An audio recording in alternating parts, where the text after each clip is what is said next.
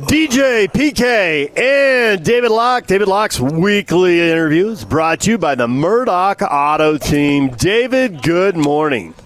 Good morning. How are you? I'm good. How are That's you? Good. Why are you not great today, DJ? Well, it's early. I'm going to improve throughout the day. I don't want to peak too early. I mean, I don't mean to be rude, but you're halfway through your shift, so I hope that you're improved quickly. This is kind of like so. What you just Sure, play but- quarter, or like how's it work? But I'm only, uh, I'm only, uh, I'm only 20% of the way through the day. oh, okay. I mean, I got you. But you know, your coaches are wondering why your first half performance was one for four when they need about 24 from you. Well, I'm going to hit a homer in the seventh inning, so back off, okay? Okay. Um, and how's my friend PK? Hey, I'm all right. How you doing? Come on, Eeyore. What's up? Okay, yeah, that's right. it's funny that you went basketball, he went baseball, though. And that was a weird. See, he said weird- one for four, and he was talking shooting, and you said home run, DJ. So you were talking baseball, he was talking basketball. Well, it happens. No. Well, the only thing I don't understand is where in baseball anyone gets to go one for four in the first few innings. So that's where you Yeah. know it's DJ's fault. oh, it's a doubleheader. so you guys, I've been reading the newspaper all morning. It's all about What's that? Fauci's comments yesterday about the NFL needs to be in a bubble. The NFL coming out and saying we're not going in a bubble. We're having an ecosystem, and it's shared responsibility. And then the translation to college gets really daunting with all the cases that are actually breaking out at all these camps right now. Because the college kids, you can't keep in an ecosystem or a bubble because they need to be part of the college campus, or else they're just blatantly mercenaries. So, what's your thought? What's we're, we're getting awfully close to this. What's going to happen? Well, I mean, the, we, we had on Dr. Petron from the U, and, and college kids have, uh, what, what did he say? Oh, it was like a zero point zero, you know, one in three million chance, whatever Yeah. the math works out to, of dying. Yeah. I mean, getting it does not mean it's fatal. I mean, No. so and so got it. Oh, no. Oh, Okay. Well, they're Well, but the problem is, but the problem is that they they end up spreading it, and those people spread it to other people. So right? then the And answer with to- the to college, people that are that- in risk. But yes, yes, and they can spread it to people who In are theory. at risk. In theory, they can spread it to people who don't have health insurance, who will not die from it, but end up with massive medical bills. I mean, there's a few nightmare scenarios you can probably paint. But I think to your point, David, that the answer for the college kids is to get them on campus because they will have less interaction. I've heard coaches talk about, you know, we have kids where there's 7, 10, 12 people, whatever, living in the house, extended families, people couch surfing or whatever. And that is a really easy way to spread it that you're safer getting them on campus and they're not going to interact with grandparents on campus. Now, they might interact with older coaches, so I suppose there's that to look out for. But I think as it becomes more prevalent in society, here in Utah, you know, around 500 cases, well, we weren't having that a couple months ago. I think we had 495 or something the other day. So maybe they're safer on campus than they are off it. As opposed to Yeah, going to they- a public gym, you're going to the school's Right. gym, which is getting clean three times a day or whatever. I mean, it's clear we're moving forward with every league is going to try to play. And so the next question is going to be what are we doing with outbreaks? How are we reacting to them? When are they a societal concern? We you have coaches around that are not necessarily young. I, it's interesting. I, I'm not. I'd have to talk to David. I I like him a ton, and I would call him a good friend. Um, so I need to probably hear the whole interview. But it's it's interesting. I, I, I that's an uh, it's a seems like it's a funky data point to me. Like if those college kids were only interacting with other college kids for their entire time period in which we're talking about, then that data point to me has relevancy. But the fact that they're not, that they're interacting with coaches, coaches are taking it other places, that there's a spread factor to who they're dealing with, and the fact that they may be leaving campus to see other people, um, seems to me that that's not the greatest data point. Especially if you're a Democrat. Well, no, actually, it has nothing to do with it. It just has to do with numbers. That's what they I've say. actually I've actually heard that the people at colleges who are the most nervous are professors, who some of Right. them may trend older. who are Yeah. Democrats. who are also Hey, Arnold masks. Schwarzenegger. Arnold Schwarzenegger's a good Republican for you there, PK. Came Good Republican. Did you see what he was doing? math. What are you talking about? hard mask take. He also la vista yesterday, or on with Ga- when when Gavin Newsom came out with the California everyone must wear a mask rule. Yeah, I think Come that's a that's your boy thing, Arnold yeah. right there. Arnold. How wearing a how? By the way, there is no greater someone who likes data and analytics. There is no greater example of like the power of of propaganda that the mask has become like somehow a political it, like that's the ultimate example of like noise and um bubble bubble information and it's pretty incredible it's pretty pretty unbelievable Yeah, everything is political.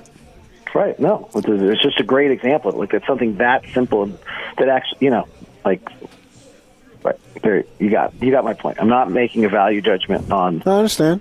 I got you. Yeah, you're right. the do. data's- the data is very clear. I agree with you. I'm making a larger statement. The fact that this has become an issue Yeah. is an incredible representation of how much media can be propaganda and how much Sure. mind manipulation you can have.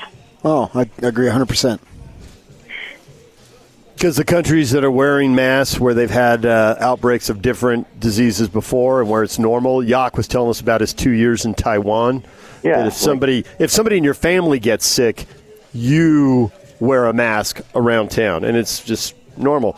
And so, Taiwan, Japan, South Korea, New Zealand, Singapore all have better numbers than us. They don't have as many people No, I mean, sick. They're able to open their economy. New Zealand had a game with forty three thousand people at the game. Oh, they're fully open, aren't they? Yeah, it's Yeah. rugby, Yeah. and I don't know anything about rugby, but it just looked cool to be at a game with 43,000 people. And I It- think It's funny how some people just get so worked up over this mask stuff. Like they're not going to Um, wear it. I mean, they just they get know. almost violent. I know. You see, the, you see the Aubrey Hub video? I'd rather die than wear a mask. I'd rather wear a mask and open the economy and get back to my as normal as possible life. Right. Well, here's what's really interesting about that. If we want to get into the sociological aspects of it. So the Asian populations, the reason you're wearing a mask if someone in your family gets sick, and and and Jake can jump in here, is a respect for your fellow citizen. Those are collective communities. You you don't want to lose face individually is a whole huge part of the burden of being Asian in those countries. We're Correct. over stereotyping here, but this is this is cult, that's what you do in cultural conversations. And so, you know, you could not show your face, as they say, if you were to get your workplace sick. Right? That would be the ultimate Yeah, that'd be embarrassing. right you can't do and in our culture it's all individual we have no collective collectiveness in who we are so the idea that the reason you wear a mask is because you're actually protecting those around you far more than you're protecting yourself is just not in our culture where it is 100% in their culture. That's what you're doing. Every everything you're doing all day long in the asian culture is about respecting those around you and and that's how you know I mean, Jake, Jake can probably jump in having lived there, but I obviously spent a lot of time in Japan recently and and understand that culture pretty well. But that's that's the difference here, um, and it's it's you know it's really it's incredible. I mean, the the no mask wearing is actually just a lack of respect for your other citizens around you because the mask protects those around you much more than it protects yourself. So the NBA is going into the bubble. The countdown is on. Have you analyzed uh, the numbers without Bogdanovich and how the Jazz are going to do? Um, I have. I mean, it's it's interesting. So you, you know, you're going to go with Joe and Royce and and Mike and Donovan, and so that that's where you're going to still be okay. Um, there, there's. I mean, I can try to build a case that will be okay. Um, our lowest pick and roll numbers were with Bogdanovich, so those pick and roll numbers now, those pick and rolls will move to Joe or Mike or Donovan. Um, we've struggled a little bit when we have Joe, Mike, and Donovan on the floor together with all three point guards, and so they're going to have to do something pretty quick in that rotation. Um, we protected Bogdanovich's defense all year long by having him play virtually every single minute with Rudy Gobert. Do you do some quick substitutions with George Niang to try to create the same environment? Um, obviously, shooting is our strength uh, with you know the best three point shooting team in the league, the best catch and shoot shooting team in the league, the best offensive team in the league since December 24th.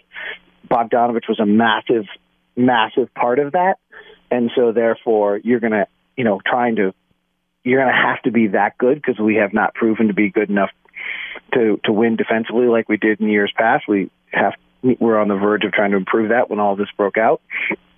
Um, so I mean I think it's going to be awfully hard.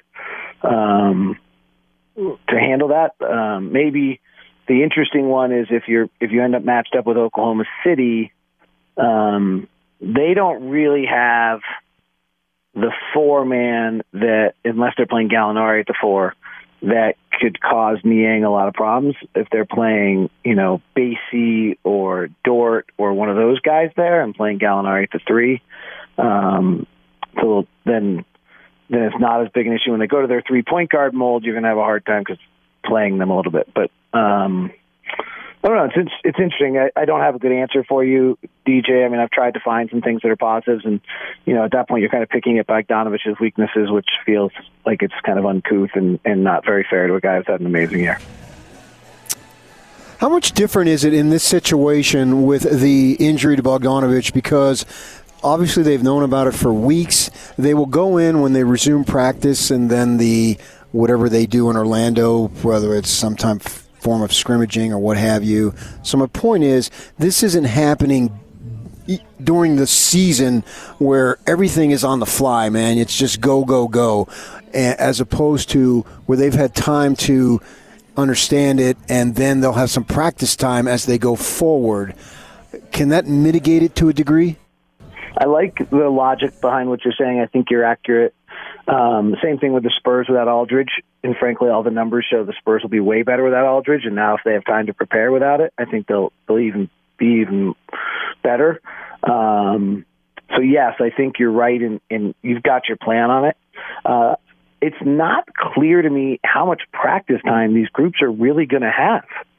You know, that was the actually uh, other than the buzzers that when you get within five feet of each other or six feet of each other for five seconds to go off, and I have this like great visual of everybody getting electric shock, like running around the bubble, which is not what it is, but it's just kind of a see this like cartoon um, taking place. But the other one was just that individual workouts.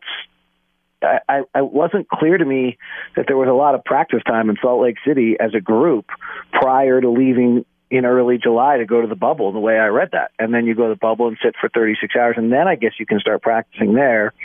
And so then you do get about 2 weeks of practice in Orlando and I guess not a lot else, but I, I'm not clear on how many 5 on 5 you know full practices you're going to be able to get to implement things. I do know I was talking to Quinn this week, and um, you know his brain is going. Like he had this wild idea for this and this other idea for this, and like his basketball brain is going. He's working a tremendously large amount on the diversity coaching diversity committee that he's on with Lloyd Pearson, and that that they're working on, and he's been doing a huge amount of things internally with the Jazz um, to you know for raise awareness and let people have their voice and talk about all these issues. So those, that has probably taken more of his time recently. Um, but his his basketball brain is going, and I do think, to your point, PK, also having three months off with basketball geniuses could end up with some interesting ideas and attempts. And you know, there I think there's a little bit of a feeling around the league talking to some other people of. Hey, well, we got eight games in the playoffs. Might as well try stuff. Like, let's let's try stuff. Let's see what might happen or what might go wrong, or, or see what happens. David Locke, radio voice of the Utah Jazz, join us here on 97.5 and 1280 The Zone. So, Do you think this? Uh, I know there's a lot of Jazz fans worried the Jazz are going to play the Rockets and they have problems with the Rockets and all that. The Rockets were going really poorly going into this. Do you think the Rockets were going really poorly into this and this time off will fix them because Harden will rest, he'll be healthier. He gets he's you know the the storyline whether it's true or not has been that he gets worn down late in the year because he carries such a load all year long. So this could be really different and they could be great or there's just something fundamentally wrong with the Rockets, and the league is caught up with their ultimate small ball, and they're really not going to be a factor. You buy either one of those storylines? So I think you, um, I think this one's going to just kind of almost go to where you were before it all went down. So I was a believer in the Rockets roster as they composed it after trading Clint Capela. and and I phrase that specifically like it's not that I'm a universal believer in small ball. I was a universal believer that with a non-shooter in Russell Westbrook, you can't have another non-shooter in Clint Capela on the floor and allow James Harden and Russell Westbrook to be successful. And so that the only way you may be able to get the most out of Russell Westbrook is to open up the floor in the way they have and play without a big man and have Robert Covington play your center or PJ Tucker because they spread the floor and let him drive. Otherwise, he's running into traffic and playing a mid-range, ineffective mid-range game and a poor three-point shooting game. So I'm a believer in what the Rockets did with their moves, and I'm a believer in the way the Rockets were playing, which of how they were playing, and they were terrible before the break. Which, since I believe it, I either have to decide that I was wrong, which really I have no interest in doing, right? um, or two, I have to decide that they were tired and that this break will refresh them and allow them to come back and show all the reasons why I believed in it. So, since Henry, Henry Winkler, Patrick Kinahan, and David Locke never like to admit they're ever wrong, um, I'm going to go with that they well, will be fresh and potent. Henry Winkler? Fonzie. I'm happy where'd you, where'd you pull that one? the Wayback Machine. That's where I pulled that one from. remember, like the come on, don't pretend like you're 30. You're 50. Like I know oh, no, you watch Happy Days. I got it, but what, what, that's not the point. What made you think of Henry Winkler? I know who Henry Winkler is. Well, what made Henry, you think of him? Didn't in Happy Days, whenever he had to say he was wrong, he'd be like, I, I was rude, rude, rude. Okay, I was okay, rude, okay, okay, okay, okay, okay. All right, all right, all right. Come on, dude. I knew my audience. Like, I mean, okay. It didn't. It didn't hit me at first. I'm wondering and like you know, you really killed it because there's some like 26 year old out there listening who probably thinks Henry, who heard Henry Winkler and was like, I don't know, like probably had some insecurity complex, thinking I was talking about some great philosopher or sociologist. it, it sounds like the name Henry Winkler. Like, well, really, the Fonz maybe they really would have a better idea. Referencing old great, you know, thinkers of, of of modern era, and he was like driving around thinking, "Wow, Locke's really smart." Now we have to reveal it's like a stupid sitcom that aired before in between Mork and Mindy and Laverne and Shirley. Okay, I did not know that. But uh, going forward, man, how much do you think a premium is going to put on shooting at the expense of other aspects of the game? So I was uh, talking to Matthew Dellavedova because I actually ended up on a panel with him, and his viewpoint was that um, people won't be able to shoot. That that's going to be the item. That the atmosphere is different and having just not played, and as much as you're trying to get back in shape, and just nothing being normal, that the item that will slip away will be shooting. Um, which he and then and I extrapolated out to that the two then most important things will be early shot clock shots that are that are easy baskets that they'll be more valuable than ever, and shots at the rim, so thus protecting the rim. Um, for that reason, he was pretty positive about Milwaukee. He was like, he thought Milwaukee's model, which is defensively, they protect the rim. Um, they don't allow, I think they're allowing less than 30% of shots at the rim, which is a historical rate. And then they allow a huge amount of above the break threes, which is, you know, maybe by the finals people will be back in shape. But um, he, you know, he thought that's a pretty good model. Um, okay, so that's that's for this year. Getting to the rim. That's for this year. I think PK wanted to know over the next three to five years, David. Oh. So give me the question. I, sorry, I was just thinking about the. Is the shooting are in the, in the coming drafts and free agencies? Are people going to prioritize shooting and say you can't defend, you don't pass that well, you don't block shots, but man, you can shoot it? Um, so I think there are two things in the league that are undervalued right now. One is high volume three point shooters are still undervalued. So Davis Bertans, Duncan Robinson. And then the other is big men that can dunk is undervalued. Um, So if you have those two, prote- yeah, if you have those two rim. skill sets, they'll forgive everything else. Then Um, tho- so I think those two are still super important. Like if I'm scouting and I'm looking at first, like you know, not just the top ten best players, and I'm looking for s- trying to find a player.